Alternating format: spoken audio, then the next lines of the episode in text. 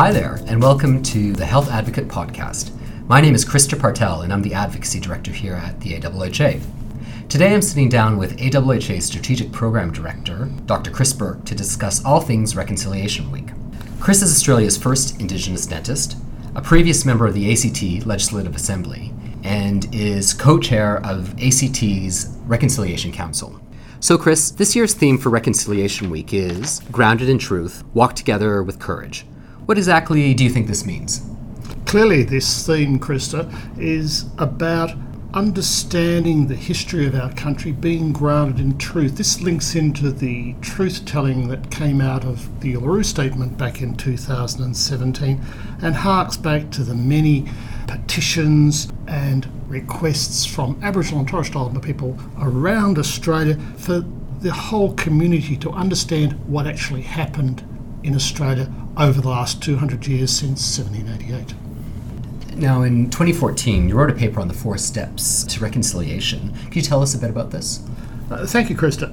Reconciliation is supported by a lot of people in theory. Practical applications have mostly been around reconciliation action plans uh, that talk about jobs, social determinants, often about closing the gap in Indigenous disadvantage.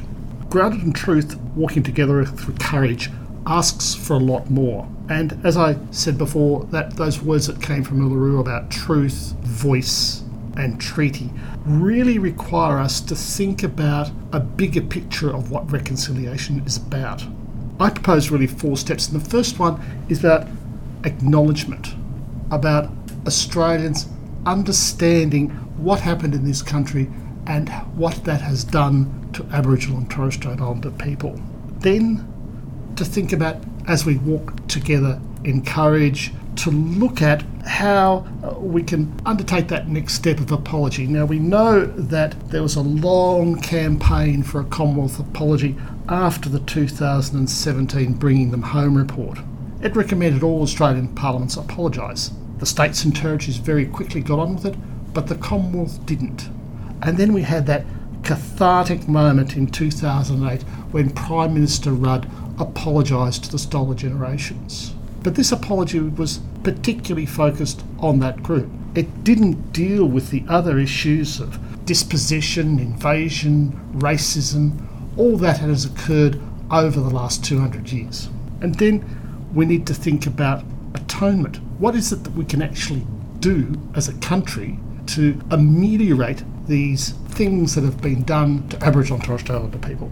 And as I said before, there's been a history of petitions going back over 100 years calling for recognition, treaty, and a share in the power of how this country is run. The 2017 Uluru Statement repeated that, calling for truth telling, treaties, and a voice protected by the Constitution, and got widespread Aboriginal and Torres Strait Islander community approval. And finally, the final part would be around forgiveness, where Aboriginal and Torres Strait Islander people say, We forgive you.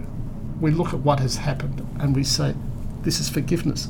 But that forgiveness cannot be given lightly or without preparation, otherwise, it's meaningless. I always say that reconciliation is a task of nation building, and it will be the work of this century to get it done. It's not something that's going to happen quickly or overnight or on the next ACT Reconciliation Day public holiday.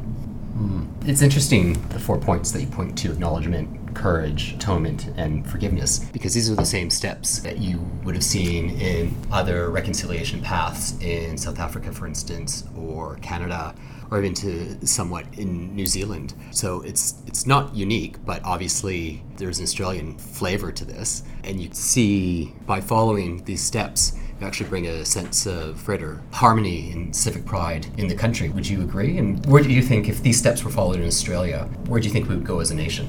Absolutely, I agree there, Krister. The importance of understanding how we've decided to do reconciliation in Australia and why it's different from the rest of the world, why it's just different to what the Norwegians are doing with the Sami people, what's happened in Canada, South America, the rest of the world. In Australia, our reconciliation has focused on citizenship rights and statistical equality. Those things are important, they're worthy, but they're not about the guts of the matter, which is about truth and justice, telling the story and coming together afterwards. That's what has been missing from our work around reconciliation. Yeah, it's interesting. Um, granting the basic sort of rights of citizenship isn't really reconciliation. That's just giving a fair go to everybody in this country. But true reconciliation involves a lot more heavy lifting. So it will be a process. Now, switching tracks, in AHHA's February issue of the Health Advocate magazine, which annually we theme on how the health system is working towards closing the gap in health status between our First Peoples and the general population, there was an article called Co Designing Learning Approaches to Healthcare, which was a training seminar that you were involved in. Could you tell us a bit about the seminar and what it entailed? Yeah, I, will frame that first by saying that this is actually a good example of what we were talking about earlier about why programs that don't attend to that truth and power sharing and justice approach are really not about reconciliation. This was an important piece of work about enabling AMSs and ACCHOs in North Queensland to use lean healthcare training tools to deliver better outcomes for patients of those services. But this is not about reconciliation. This is work which ought to be done whether there's a reconciliation or not. Tackling disadvantage, tackling poorer outcomes, tackling the social determinants of health is not reconciliation. Reconciliation is work that needs to be done regardless of the health or, or, wealth or status of Aboriginal people in Australian society. It's about what needs to be done to make right what has happened in the past as best we can. So then, if this is something that the health sector should do, regardless of reconciliation or not, what do you think the health sector, if they wanted to focus on reconciliation, could do health services across the country? It could be, you know, a large health and hospital service or a, a hospital district, or it could be a community health service provider. Doesn't matter how big or small. What kind of steps could they do as an organization for reconciliation? Well, there's some great steps that health organisations around the country have already done. For instance, so many organisations spoke up when the Uluru Statement was released, saying, yes, this is what we want, this is what we should do, and that is the right thing for our country. When we talk about truth telling, uh, there's always that powerful story that comes out of Bairnsdale Hospital that back in the 1960s and 70s, Aboriginal people had to come into the hospital via the back door instead of the front door. Bairnsdale Hospital, instead of hiding that, has put up a plaque in the foyer to tell people this is what happened. They have acknowledged their past, they have apologised for it, and they are telling people as a lesson to what happened in this country of what they've done about it. Now, that is a powerful piece of reconciliation that could be used by health organisations everywhere.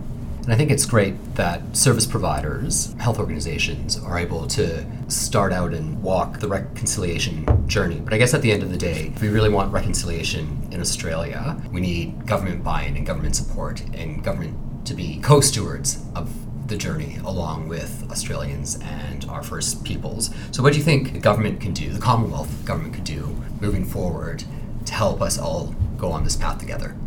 I think it was very sad that our previous Prime Minister, Prime Minister Turnbull, when offered the gift from Uluru of people's request for voice, for treaty, for truth telling, didn't take it up and make something of it on the Commonwealth stage. This was a profound and incredibly strong moment in our relationship between Aboriginal and Torres Strait Islander people and the rest of the country, and the Prime Minister fluffed it. There's an opportunity for the government now to revisit that and look at what it means. And let's just remember that call for a voice was for a very modest, a very modest piece of power sharing for Aboriginal and Torres Strait Islander people. It wasn't, like has happened in so many other countries in the world, a call for Indigenous people to have a seat in Parliament, as happens in many states in India, in Taiwan, and uh, in New Zealand, and uh, in many countries in South America. These were simple, straightforward requests which the government really needs to engage with if it wants to get serious about reconciliation in Australia. Well, I think it's hopeful that the Council of Australian Governments has decided that they're going to work in partnership with coalition of um, Aboriginal and Torres Strait Islander health leaders um, on closing the gap, and hopefully an incoming government will lift up the baton of reconciliation and make something of it. So maybe that's our wish for Reconciliation Week and uh, how we could all move forward in action. Power sharing is really important and goes to that issue of disempowerment in this country of Aboriginal and Torres Strait Islander people from the instruments of power in government, administration, and institutions. Aboriginal people are powerful. We have uh, our culture, our family, and for those lucky enough to hang on to it, language. But we're still systematically excluded from those other instruments, those non Indigenous instruments of the way the country is run. COAG's recognition of that and engagement with Aboriginal and Torres Strait Islander people is a good example of what can be done. So then, ending on a positive note, Chris, what can people do in their local community to partake in Reconciliation Week? Well, the obvious thing that people can do is to start engaging with the political system and asking their local representative what's happening about the Uluru Statement. It doesn't matter which stripe politician they've got, but start asking the question because politicians listen. And if you ask over and over and over again with more and more people, the penny will drop that this is something they need to pay attention to.